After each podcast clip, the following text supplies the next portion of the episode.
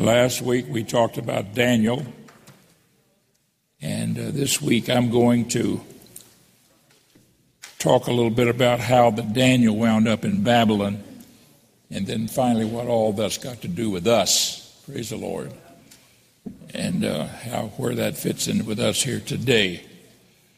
Praise the Lord. Thank you, Jesus. I want to talk to you about Solomon for a moment because it was in Solomon's kingdom uh, the son of David, 1000 BC is about when he lived.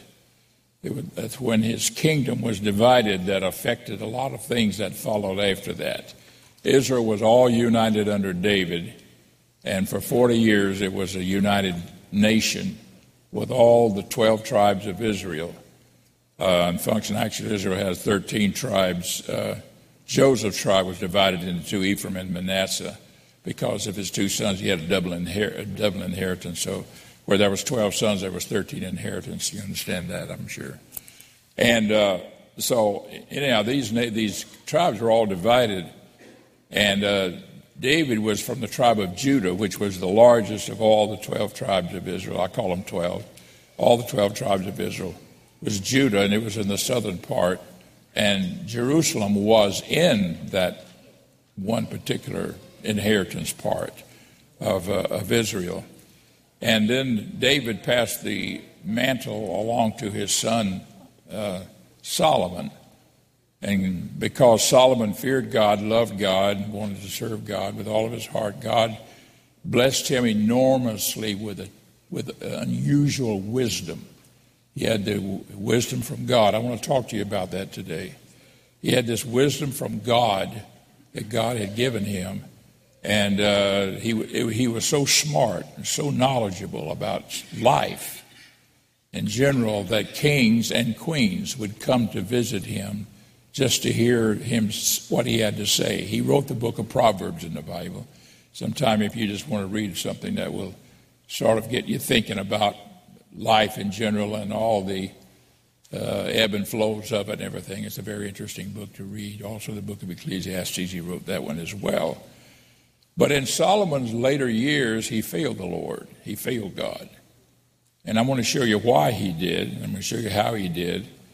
And that you and I, in our walk with God and our serving the Lord, we must be careful that we don't follow after the pattern of Solomon and the things that caused him to fail the Lord. Praise the Lord. A very little simple attitude he developed that caused him to fail God. And uh, so I want to read a verse of scripture to you because the Lord told Israel before they ever went into Canaan's land, one day you're going to want a king.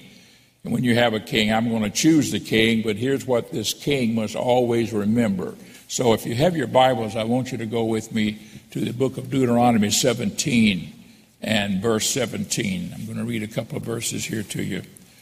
Uh, Deuteronomy 17. Let's read verse 14 first. 1714 of Deuteronomy. This is in the law books. This is when the children of Israel were yet in the wilderness. They had not come into Canaan's land. And Moses, before he ascended up upon the mountaintop, died, and the Lord took him away. Uh, and he was buried by the angels there. The Bible says that uh, he gave these instructions to the children of Israel. Verse 14 When thou art come into the land which the Lord thy God giveth thee, and shalt possess it, and shalt dwell therein, and shalt say, I will set a king over me, like as all the nations that are about me. Uh, then it goes on to say that you shall not choose a king. I will choose the king. You'll not choose a king out of other nations, but among your own brethren. I'm going to verse 16 to save time here. But he shall not multiply horses to himself, nor cause the people to return to Egypt to find to, to the end that he should multiply horses. He said, I don't want Solomon multiplying horses to himself. Uh, and then he goes on to say in that 16th verse, and don't return to Egypt to the end that you might multiply horses for as much as the Lord has said unto you, ye shall henceforth return no more that way. This is in Deuteronomy now, the Lord is telling them that. Look at verse 17. Neither shall he, the king, multiply wives to himself, that his heart turn not away, neither shall he greatly multiply to himself silver and gold. Verse 20 I'm jumping down here, that his heart be not lifted up above his brethren, and that he turn not aside from the commandment.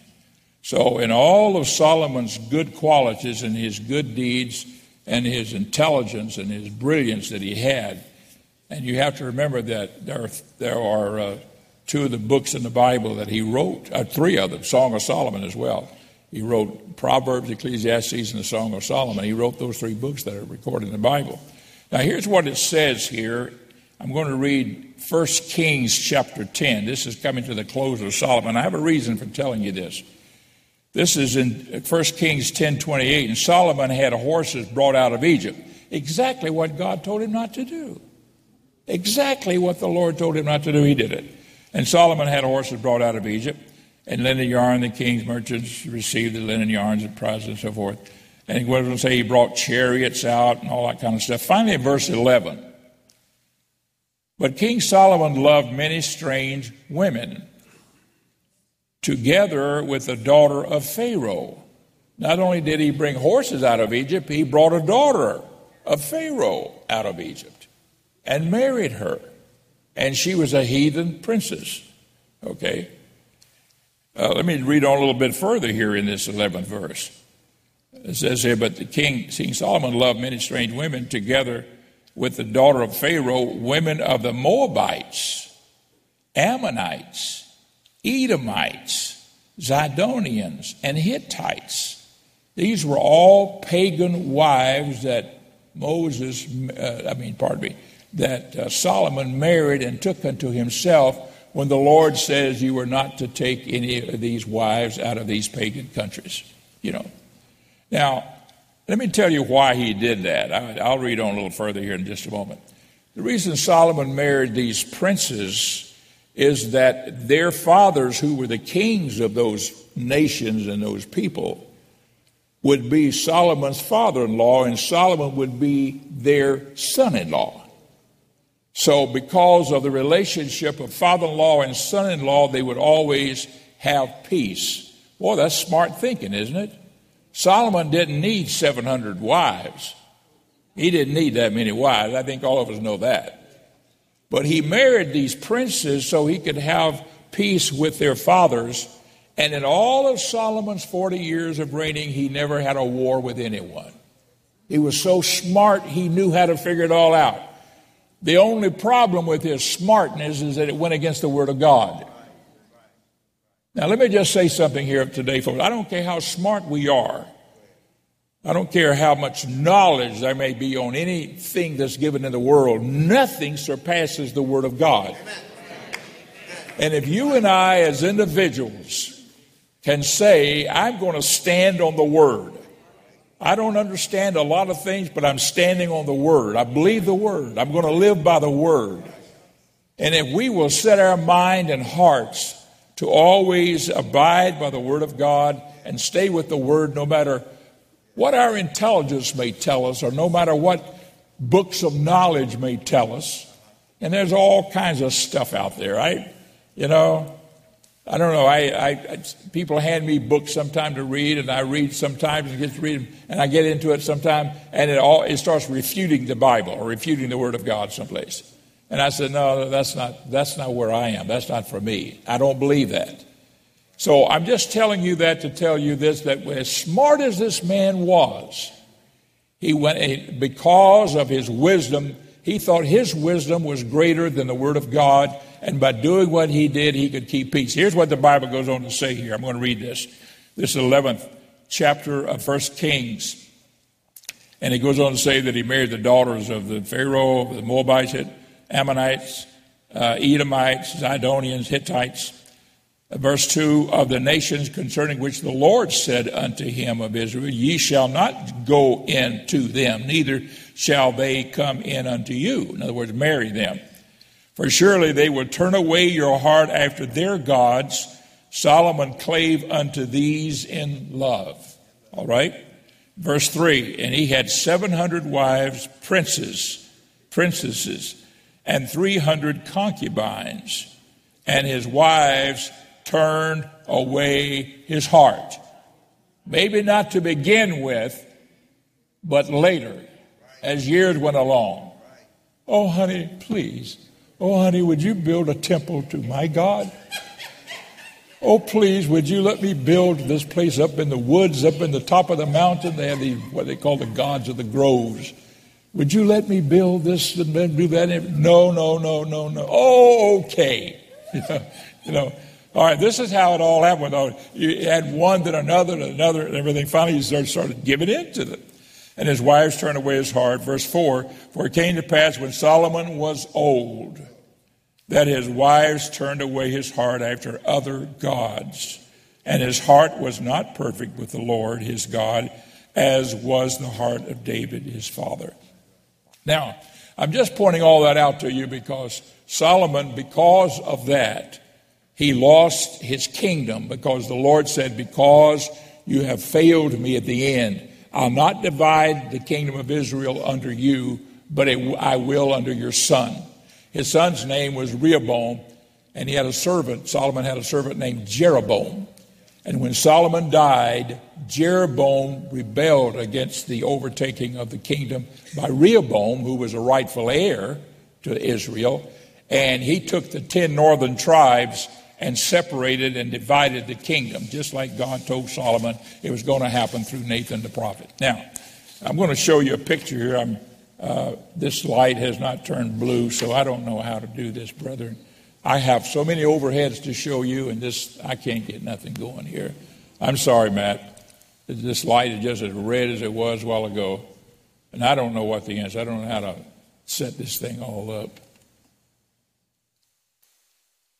Still red. Now it's flashing. What's that mean? It means it's going to explode. we ought to take we ought to go in the back rooms. Praise God. hit this thing until it turns blue. It's not going to do anything. They have anybody know anything about this stuff? Anybody out there know anything about these machines? Man, my whole Bible lesson is based on overheads today. Oh, there it is. Thank you. Look at that. All right. Thank you, Matt. Give Matt Mason a hand clap. Whoops. There we go. Now let's see here if I can get the power on. I got to get. Oh, there it is. All right. well, we're going to be in business here. Now, let me back off just slightly. Slightly? Okay, I won't. All right. This uh, is a map here of Israel and uh, these are those, those 12 tribes here. This is Judah, this is Reuben, Dan, Ephraim, Manasseh, Benjamin, and it goes on here, Zebulun. These are the 12 tribes of Israel. And when Solomon died, his kingdom was divided like this. Benjamin went with Judah's side here because Benjamin is right next to Jerusalem. This is where Jerusalem, where my pen is pointing. You can't read it, but that's where it is right here. And that's where the temple that Solomon built was located there. And because of that, this southern kingdom here stayed loyal to Solomon's son, who was Rehoboam. And then the others followed Jeroboam, and these other tribes up here all separated themselves, and they became the ten tribes. And so they became sister nations, side by side. Sometimes one of them would go to war with an enemy, and the other one would come over there and help him. Another time, the other one would have a little bit of problem with, let's say, Judah with Egypt and Israel come down to help them. But in times went along, sometimes they were scuffling with, between themselves. Or if Syria come against Israel, Judah help Syria rather than help Israel. And so they became two different nations whatsoever. And as time went along, they became more wicked and filled with idolatry. This northern kingdom here had no temple. And so uh, Jeroboam, their first king, says, Hey, you don't need a temple. We'll build our own temple in Samaria, which is right here. We'll build a temple for you, and everybody can just come there and forget about the temple in Jerusalem. He built, you know, golden calf and all this kind of stuff, and they became idolaters. And from one king after another, after another, after another, for several, for a few hundred years, this northern king never had a good, righteous king, never did. And they became worse and worse as time went along. The southern kingdom here would have a good king about every five kings. And then the other four would be bad, bad, bad, bad. Then they'd have a good one that would try to straighten it all out, get them back on track, get them serving God again, and so forth. And so the southern kingdom was able to rock along a little longer. But as they grew worse and worse, the Lord says, I'm going to judge you because you're living in sin, you're walking in God, and you're worshiping the heathens, you worship the abominations, he called them, of these different tribes. Paganism. Paganism is an affront to God, folks. Idol worship is an affront to God. God made everything. And to say that some old idol here represents some other God that he is so, you can't see him, so here's an idol that represents him. We'll worship the idol because we don't see the, the real, that other God, is an affront to God. It's an abomination as the Bible talks about it. So these nations then became abominable in that sense of the word, or these, these tribes did within these two nations. And so finally, in 721, in 721 BC, I'm going to show you another map here. The country of Assyria came down and conquered the northern kingdom. This is the map, map here of the Middle East, if I can show it that way. This is Palestine here, the Sea of Galilee, and the Dead Sea and the Jordan River right in here. This is Jerusalem, where I have the arrow pointed. Over here was Nineveh, which is a capital city of Assyria. This is Mesopotamia area right in here. This river right here is the, is the Tigris River, and this is the Euphrates River, very famous uh, in the Bible language and so forth. Right here, where this arrow points, is Babylon. This was the capital city of Assyria. And in 721 BC, Assyria came down over here and conquered the northern kingdom and could not conquer the southern kingdom because God, because of Jeremiah, and they had a good king at the time, he spared them. He said, I'll not let you be conquered. And Jeremiah told the king, God is going to spare us because of our righteousness right now. So it went on. But time rocked along, they became worse and worse. Now, whenever this northern kingdom conquered the, north, the northern kingdom, when Nineveh conquered them, they took the Jewish people and took them out and scattered them all over these different places, just, just relocated them so they would not have the strength that they had before as being Jewish people over here in Israel. Then he took some of these Gentile people from these other tribes and nations and over here and put them here in Palestine. And they mixed together and they became known what we know today as Samaritans. In the New Testament, the Samaritans were a people, half Jews, half Gentiles, that the Jews just simply wouldn't have any dealings with because they gave the Jews a hard time later on in history. Now, the southern kingdom called Judah, northern kingdom was still called Israel, southern kingdom called Judah, because, and that's where the word Jew comes from, Judah survived longer. The first one was conquered in 721. Then 606 BC, this is all BC now, in 606 BC, the Babylonians, who in the meantime had conquered Nineveh and the Assyrians, now was ruling the world. They came over here and they conquered Jerusalem. They captured them and conquered them. 606 BC and said, Look, we're not going to tear up nothing. We're not going to destroy anything. You pay your taxes to us, pay your money to us, and we'll leave you alone. They took the, the king that was the king, they took him off the throne, they put his brother on the throne. Said, You obey us, follow us, no problem, you won't have no troubles. That's what happened. So they did take 10,000 of the choice young people from Israel back to Babylon, and the guy's name that was the king of Babylon was called Nebuchadnezzar. And Nebuchadnezzar was the first Gentile power that had complete reign over all of Canaan and all of Israel. And whenever he did, he took Daniel, Shadrach, Meshach, Abednego, what we call the three Hebrew children. Ezekiel was one of those people that was taken. Uh, Mordecai, the uncle of Esther, was one of them taken captive. They were taken over there, and they were brought over here to this land of Babylon and that's where they spent the rest of their lives over there. Now, Daniel, when he went over there, was just a young guy. We don't know how old he was. He could have been 15, 16, 17, 18 years old. So were the three Hebrew children, of Shadrach, Meshach, and Abednego. We call them children because they're the children of Israel. but they were teenage young people who were brought over there. And the idea about Nebuchadnezzar was he was going to train these brilliant young people to become his servants. And pretty much that's what he had. However, now listen to me closely. Daniel, who was of the royal lineage, direct descendant of David, and so was Shadrach, Meshach, and Abednego. These were all direct descendants. They were put in the king's courts. And whenever they were put there, Daniel, praise the Lord, uh, was uh, had a he, he knew about dreams, or God had used him in that. So King Nebuchadnezzar, in his very first year as king, when he had done all of this, now had set this all up and had brought these young people back over to Babylon, he had a dream. He had a dream. Now, this is where this starts affecting us. This is why I'm talking to you about it, because I'm going to tie some things together here for us today. He had a dream and he saw this image. He didn't see all of this over here. He just saw the image that you're looking at in the middle. He saw an image that had a head of gold, a chest of silver, uh, had belly and thighs of brass, and legs of iron, and feet of iron and clay. This is what he saw. And so, whenever he saw it, he called the wise men together. And he said, Tell me the interpretation of my dream. They said, You tell us the dream and we'll tell you the interpretation. No, he says, You tell me the dream and I'll know you've got the right interpretation. They said, We can't do that. Nobody can do that. He said, You better do it or off comes your head. That's what you're wise men, that's what you're in the court for.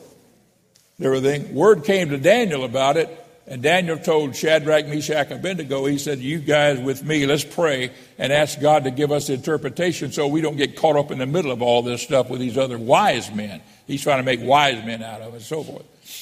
So, sure enough, the Lord gave Daniel the dream. He saw it and gave him the interpretation of it. And so Daniel said, Go tell the king I got the interpretation. Now, here's a 17 year old, I'm just going to use the word, the, the age 17. 17 year old young man says, I got the answer, king. Oh, you do? Oh, yeah. Okay, send that guy and that kid in. He brought in. Here's this little, little Jewish boy that comes in here before this mighty king, you know, that's, that's, that's conquering the whole world at that time. And so he says, uh, I understand you, uh, you know how to, inter- you can give me the interpretation. Yeah. So then Daniel proceeds. The second chapter of Daniel is all about this, uh, Daniel giving this king his, his, his dream and what he dreamed. Now here's what the king dreamed. He saw this image all down, right down to the feet and the toes. And then he said a stone was cut out of a mountain without hands and smote the image on the feet. And the whole image shattered, came all apart, and fell all to pieces. And the wind came and blew it all away. And it was no more. And that little stone became a great mountain and filled all the earth.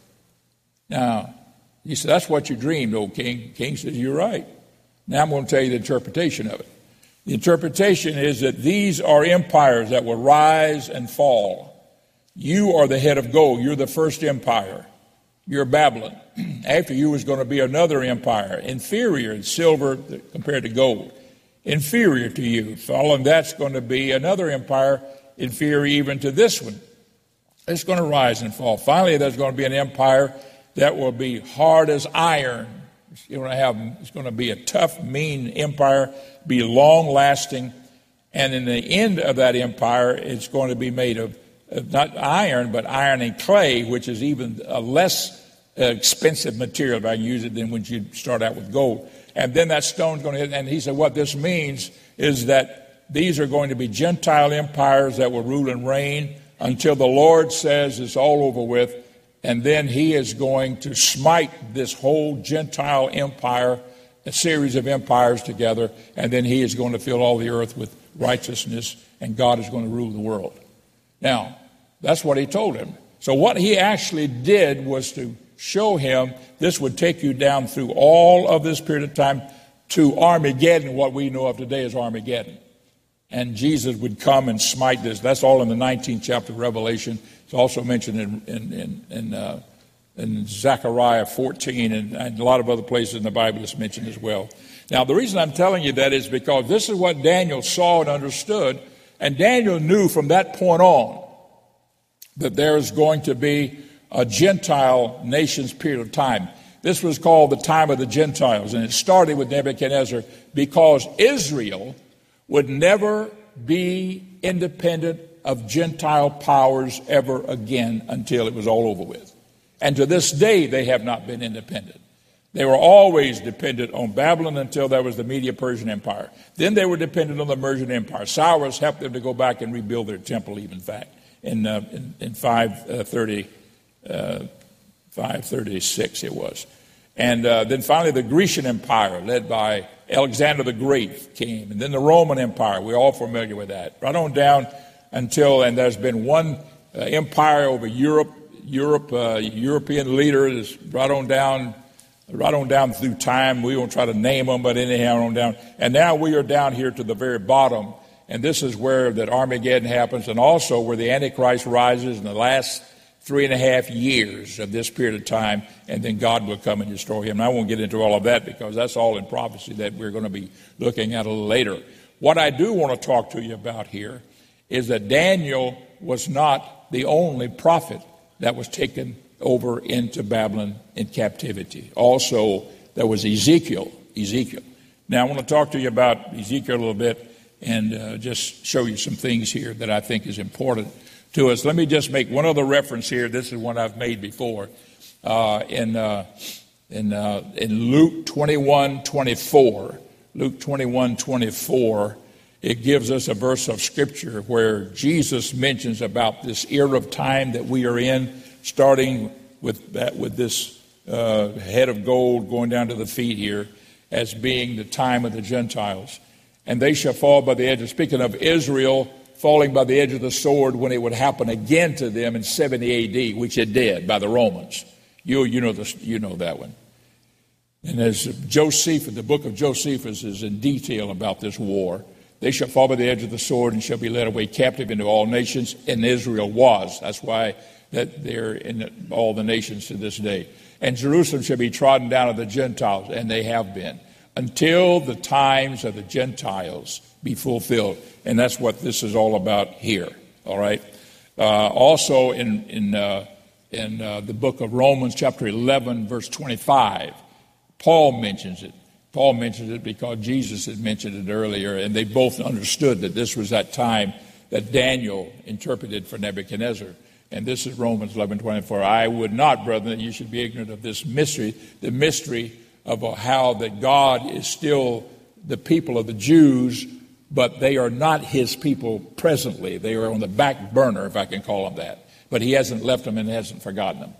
Lest ye should be wise in your own conceits, that blindness in part has happened to Israel, until the fullness of the Gentiles be come in.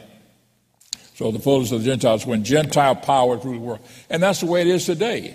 Israel's not ruling the world. Israel doesn't rule anything. But Gentile powers, there's one power, there's another, another. And right now, America is the strongest nation on the face of the earth. Far as I know, I don't know, you know. I mean, that, that's what we understand. It's a powerful nation. I know that. There was a time that I think England was the most powerful nation. There was a time I thought I think France was the most powerful nation. You know what I'm talking about. All these kind of things has happened, you know, from time to time to time over the hundreds of years. But I am pointing out to you here that we're coming down here toward the end. And by studying that second chapter, there's a lot to learn there about God setting up his kingdom on this earth whenever he would come and so forth. And we won't go into the details on it. But I do want to talk to you, praise the Lord, about this other prophet, and that's the one called Ezekiel. And Ezekiel was called the country prophet. That's sort of uh, like, yeah, and he was out in the country. So while Daniel was in the king's palace and getting visions from God and understanding things, and Daniel never had any more visions, this is the only thing he had for 40 years. And after 40 years, God began to give Daniel some more visions. He had a vision again in the seventh chapter and again in the eighth chapter. And then uh, again in the ninth chapter, whenever he was praying, or he had a visitation from Gabriel, the angel, and Gabriel talked to him for a long time, so forth. A lot of these things happened.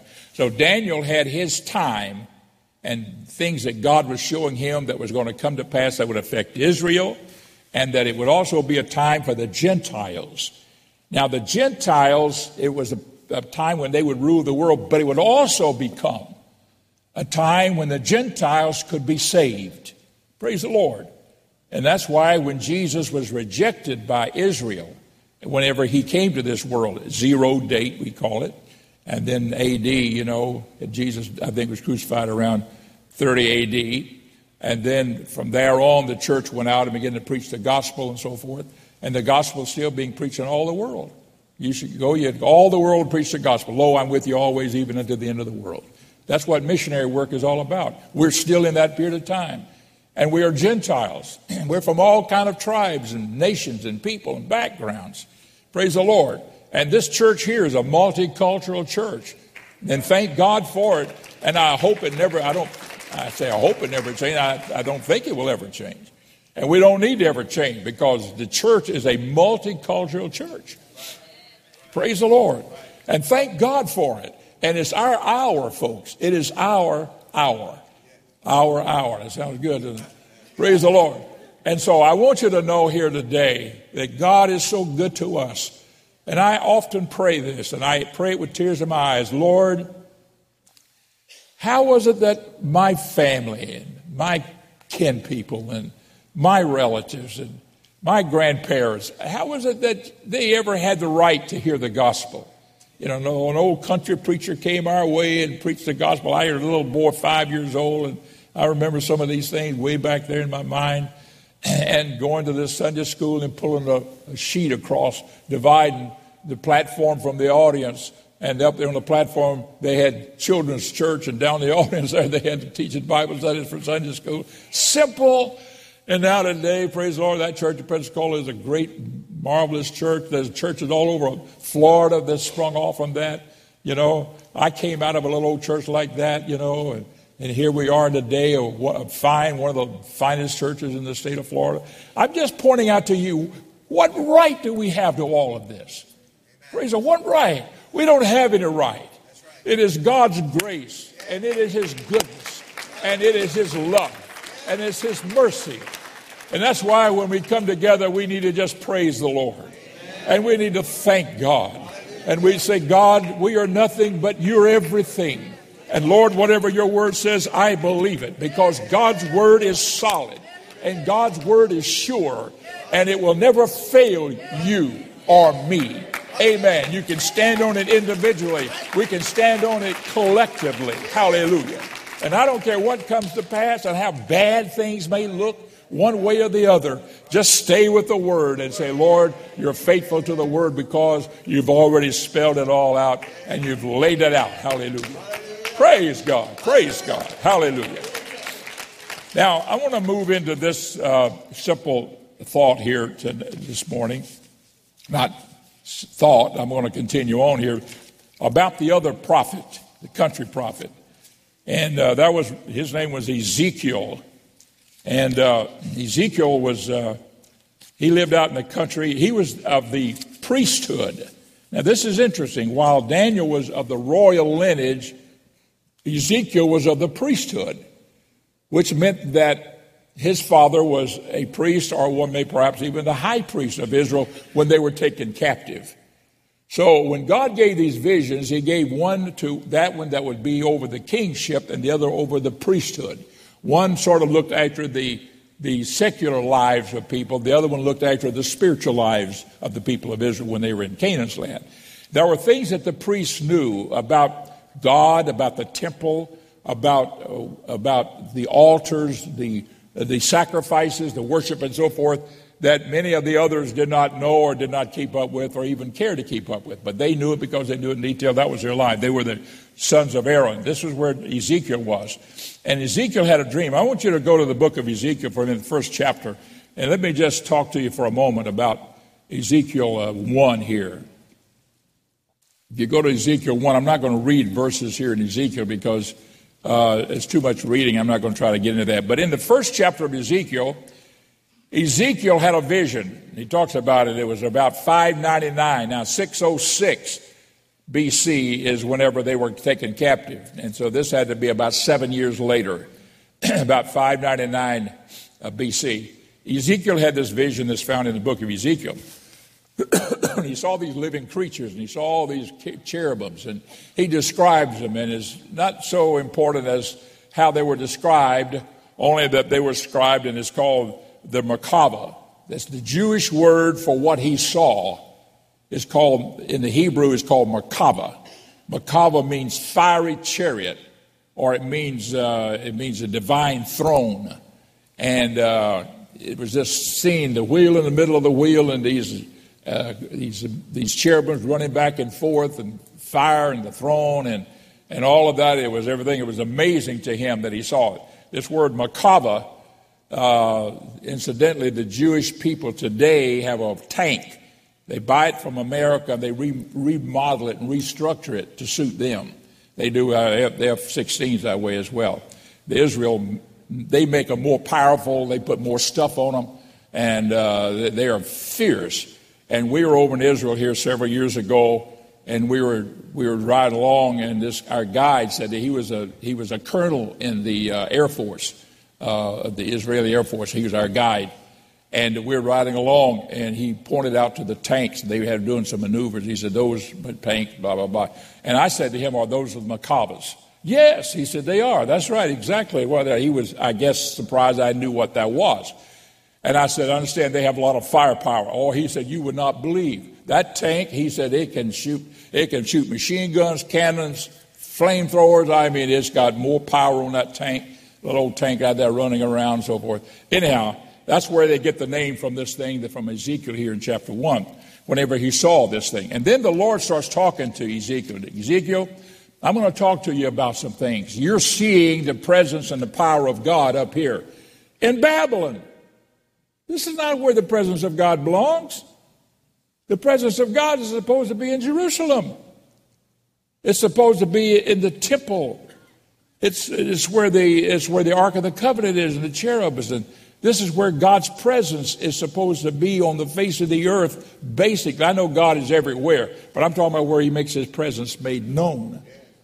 And it's supposed to be in the temple. And when men want to get a word from God, they go to the temple. And this is what He knew.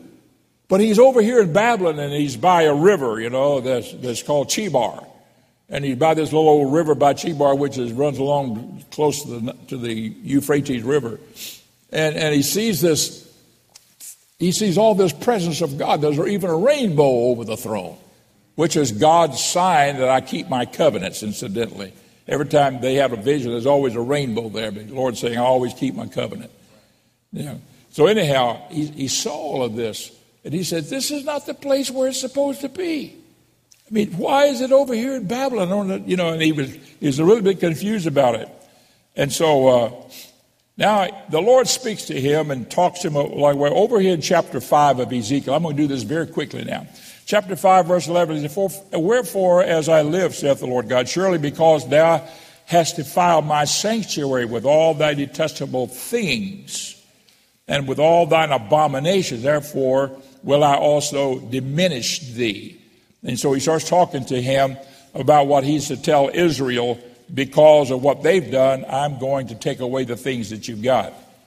And then finally, I'm jumping over to chapter 8. I'm moving very quickly through this. 3, 8, 3. And he put forth the form of a hand and took me by a lock of my head. And this is a vision that he's having now. And the Spirit lifted me up between the earth and the heaven and brought me in the visions of God to Jerusalem. He brought him clear across uh, that area where he had been scattered or taken. This is, uh, I'm going to go back to this map that I showed you a while ago. This is where he is over here. He's along this Euphrates River, along in here.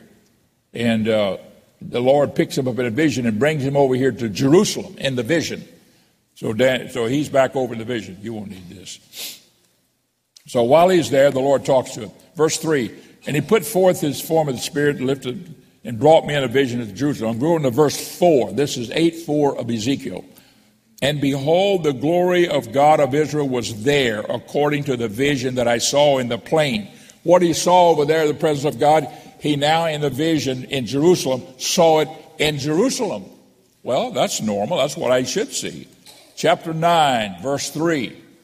Now the cherubim stood on the right side of the house when the men went in, and the cloud filled the inner court. Then the glory of the Lord went up from the cherub stood over the threshold of the house. Threshold is a doorway. And the house was filled with the cloud, and with the court was full of the brightness of the, of the Lord's glory. That now it was in the inner court. Now the presence of God moves from the inner court to a doorway of that inner court. I'm moving on very quickly to verse 15. And the cherubims were lifted up. This is the living creatures that I saw by the river of Chebar. In other words, what I'm seeing here in Jerusalem in this vision is the same thing I saw over there in Babylon. Now, verse 18 here of chapter 10, 10 18. Then the glory of the Lord departed from off the threshold of the house and then he goes on to say how that it went on and stood in the door of the east gate. Now, verse 20, I'm going to that very quickly. This is the living creature that I saw under the God of Israel of the river of Chebar, and I knew that they were the cherubims. Now, going to chapter 11, verse 1. Moreover, the Spirit lifted me up and brought me in unto the east gate of the Lord's house, which looketh eastward. In other words, what I'm trying to show you here, and I'm going to give you a, a sort of a, a map here. Let me see if I can find this.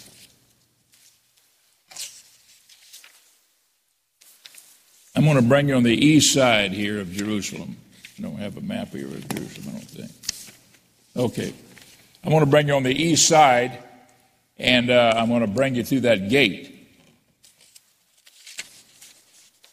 I won't show you nothing about because I got some other things here to show you in a few, in a few moments. Boy, I'm out of time. Wow, folks, I have got some powerful stuff to give you here. I want to show you why the eastern gate is shut off. I'm going to give you scripture for. You see that gate? That's the eastern gate. Can you see it? That's the Dome of the Rock. That's, that's where the temple used to sit. This is Jerusalem. That's the eastern gate and it's shut off. And I'm going to show you that there's a church that the four uh, disciples of Jesus, Matthew, Mark, and Luke, and John, are on the front of a church pointing over to that east gate, waiting for the Lord to come back. They've got it in statue form. They know Jesus is going to come back through that gate. I'm going to talk to you about it. Because whenever the Lord went through that eastern gate and went out of it, I'm going to show you in Ezekiel where the Lord said he's going to come back through that eastern gate. That's why whenever Jesus and those disciples went out of Jerusalem after, he after his resurrection and they were out on the Mount of Olives, they went up. Here's another picture. That's the eastern gate. That's some of us all off there. Some of you may recognize Jimmy, Jimmy Chapman right here. That's your pastor right here, just a, a head above him, me right there. And Sister Myers right here, Dr. Myers. Anyhow, that's that eastern gate. That's that, and the eastern gate is over here to the one side. I'm only showing you that so that you understand here that it is in prophecies. I mean, it is in concrete. And it's going to open, and the Lord said, I'm going to go back through that eastern gate, and I'm going to talk to you about it next week. I've got some stuff to show you Praise the Lord. And I want you to understand here, folks, don't ever give up on God. This thing is going to come to pass. God is going to fulfill what He's going to say. But He has given us a season of revival. God wants us to be revival minded. He wants us to reach the world. He wants us to keep on working for Him. But one of these days, praise the Lord, everything that you see there is going to be fulfilled. And I've got so much yet to give you. Praise the Lord. Let's stand together. Thank God. Let's praise His name. God love you here this morning. Amen.